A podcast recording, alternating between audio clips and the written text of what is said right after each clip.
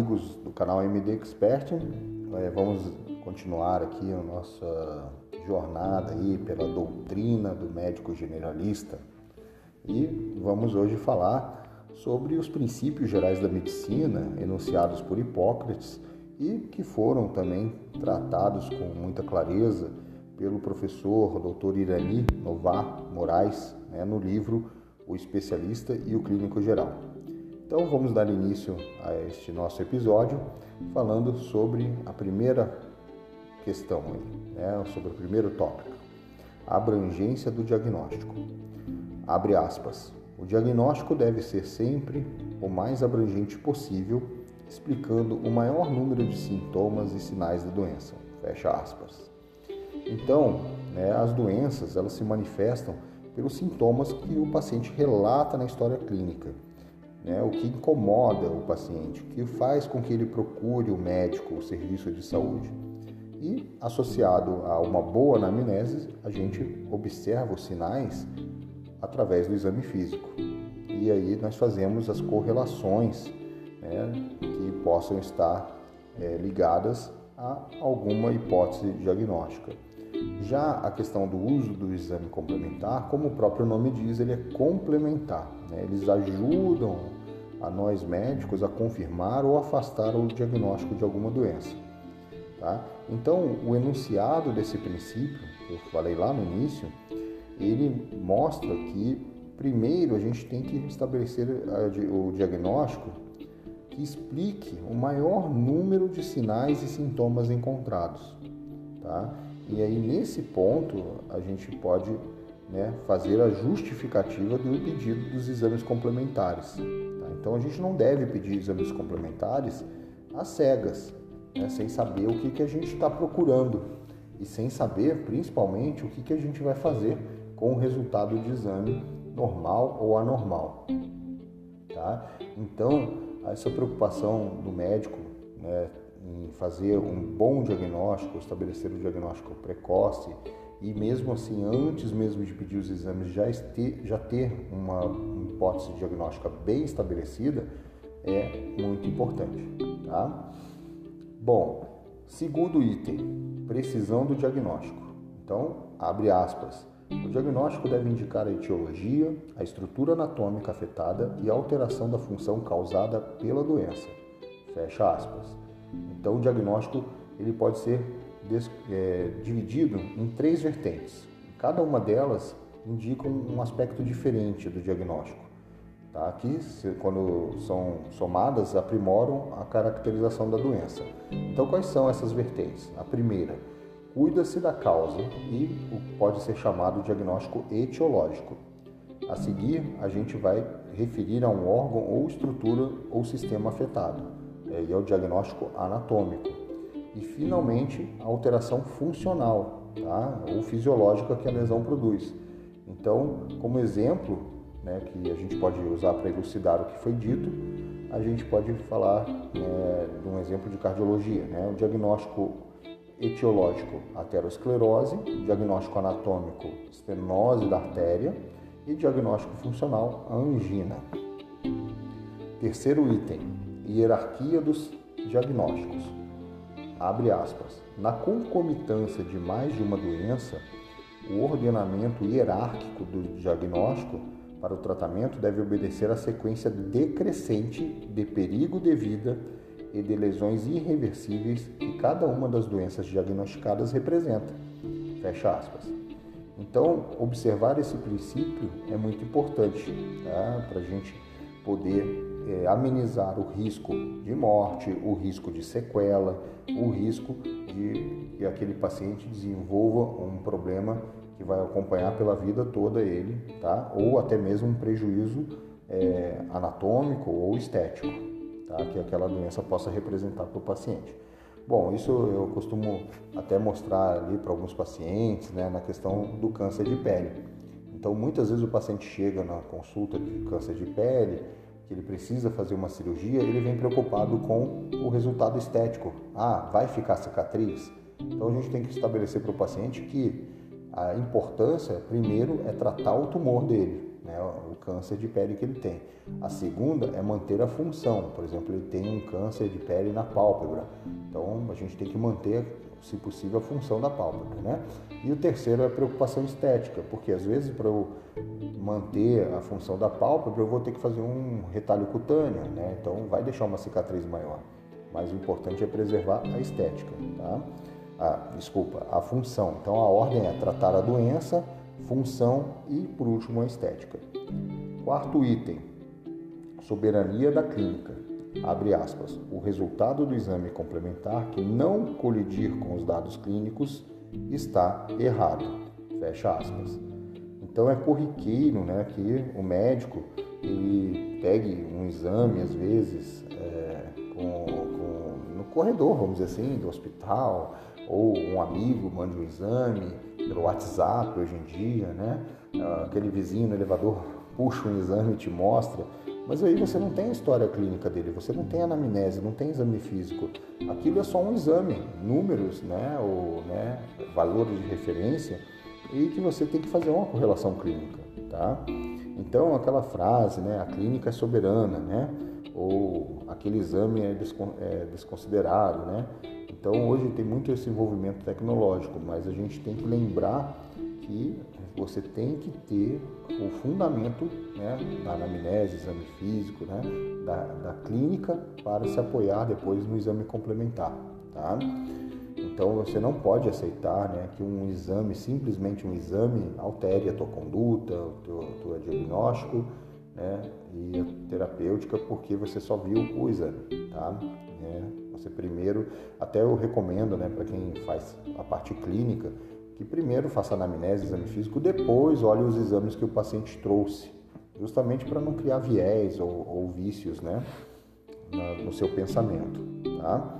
Uh, quinto, né, item, prioridade dos procedimentos. Até a gente já falou um pouquinho disso também.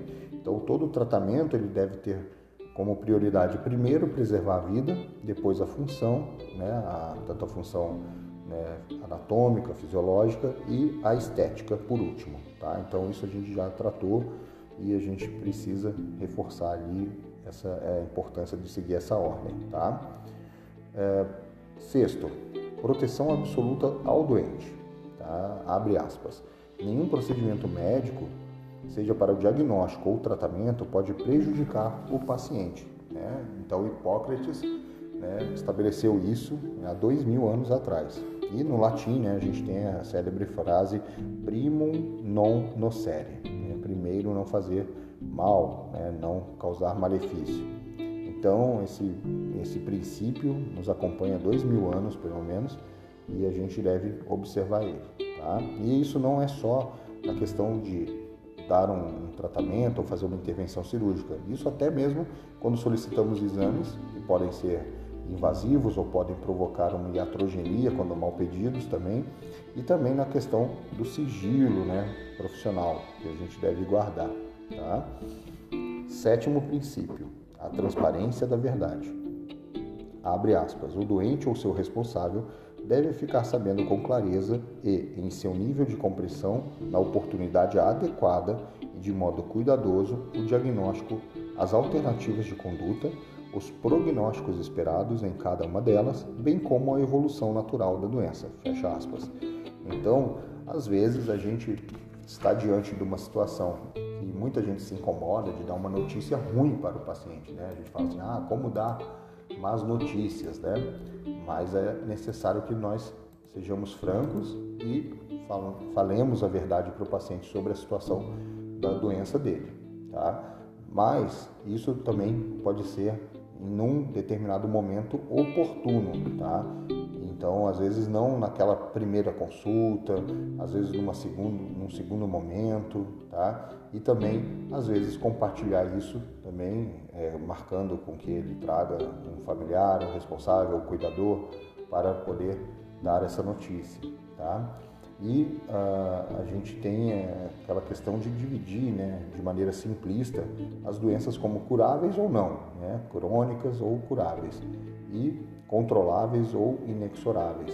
Tá? Então, a gente tem que expor essas, essas questões para o paciente com clareza, principalmente doenças crônicas, tá? Porque senão o paciente fica às vezes buscando soluções é, mágicas para um problema que não tem, né? ou doenças também é, que a gente sabe que o desfecho é, né, vai terminar num desfecho fatal, né? e aí às vezes o paciente também acaba procurando soluções que podem causar mais mal para ele, para a família dele, ou até também é, o alijar né, financeiramente. Né? Então a gente precisa ter esse cuidado e dedicação ao paciente, né? mostrar empatia, temos que ter empatia tá? para confortar aí e dar conforto ao paciente e qualidade de vida. Tá? Bom, um oitavo item para a gente conversar também aqui um pouco é a caracterização da urgência. Tá? Então, abre aspas. A urgência deve ser estabelecida pelo doente e confirmada ou não pelo médico. Fecha aspas. Então, a urgência para um, né? É sempre eu falo assim, às vezes o que é urgente para um não é para o outro, né? Então, o doente sempre tende a achar que o problema dele é mais urgente do que dos outros. Então, o médico que vai confirmar isso ou não.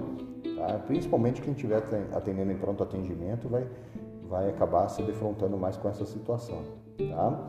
Então, o médico é que vai ter que caracterizar essa urgência. Tá bom? Então, a gente tem que respeitar a questão também da visão do paciente, né? não, não entrar em conflito diretamente com ele e explicar que aquele caso dele, por exemplo, não é tão urgente quanto outros, mas que ele também tem todo o direito de receber atenção médica. Tá? É, o nono item, a razão do paciente. Tá? Então, isso aqui é muito importante, pessoal. É o que, vamos falar assim, dá muito problema, que leva, às vezes, a litígios judiciais, né? denúncias no conselho. Né? Então, abre aspas. Todo desentendimento entre o paciente e médico deve ser primeiramente diagnosticado por este como desvio do comportamento daquele, fecha aspas. Então o médico ele tem que estar sempre atento é, para não ofender é, ou né, encarar né, o paciente é, devido às suas atitudes ou posturas ou comportamento né, e acabar se chocando com o paciente.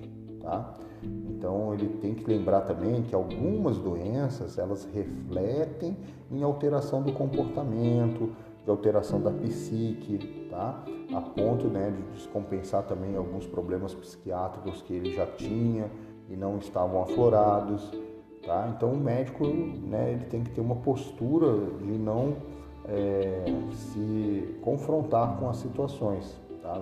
Sempre buscando ser o ponto de equilíbrio dessa relação, tá? Então, é, a postura do profissional, né, médico, ele tem que ser assim despido de preconceitos, é, superar situações inesperadas, né, às vezes até algumas situações inacreditáveis, né, que a gente pode entrar em contato, tá? Então, a gente tem que ter jogo de cintura, tá? No popular falando, tá? E o décimo item, né, aqui quase como os dez mandamentos, né, o conforto do paciente. Tá? Abre aspas.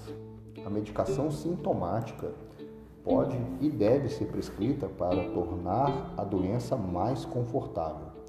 Então, Hipócrates novamente falou isso lá dois mil anos atrás. E do latim, né, sedare dolore. Este princípio ele mostra que existem limites na medicina. Tá? Então, existem questões que a gente pode prolongar a vida do paciente, tá? mas também a gente não pode fazer isso gerando dor ou desconforto para o paciente, né? É, ou é, deixando é, ele né, com esperança de um tratamento que a gente, por exemplo, sabe que não vai funcionar e vai falar para ele, ah, faça, né? E tal. Né? Então você tem que dar a situação real para o paciente e não pode causar mais dor ou desconforto ou problemas do paciente tentando tomar uma atitude heróica que não vai ter resolutividade ou resultado nenhum, tá? Então a gente tem que ter atenção para isso, tá? E ah, essa expressão de Hipócrates, né, ela sucinta, né, estimula o homem, né, que está dentro do médico a desenvolver sua capacidade de ser humano, ter humildade, ser solidário né? e ter essa empatia com aquele que sofre. tá? Então, esse princípio estimula a medicação sintomática que é utilizada para deixar a doença mais confortável, principalmente quando a gente está falando aí de doenças crônicas, doenças né, que a gente fala, né, não gosto muito dessa expressão, mas é usado, doenças terminais, tá? Então a gente precisa é, ter esse, esse aspecto de dar conforto ao paciente, tá?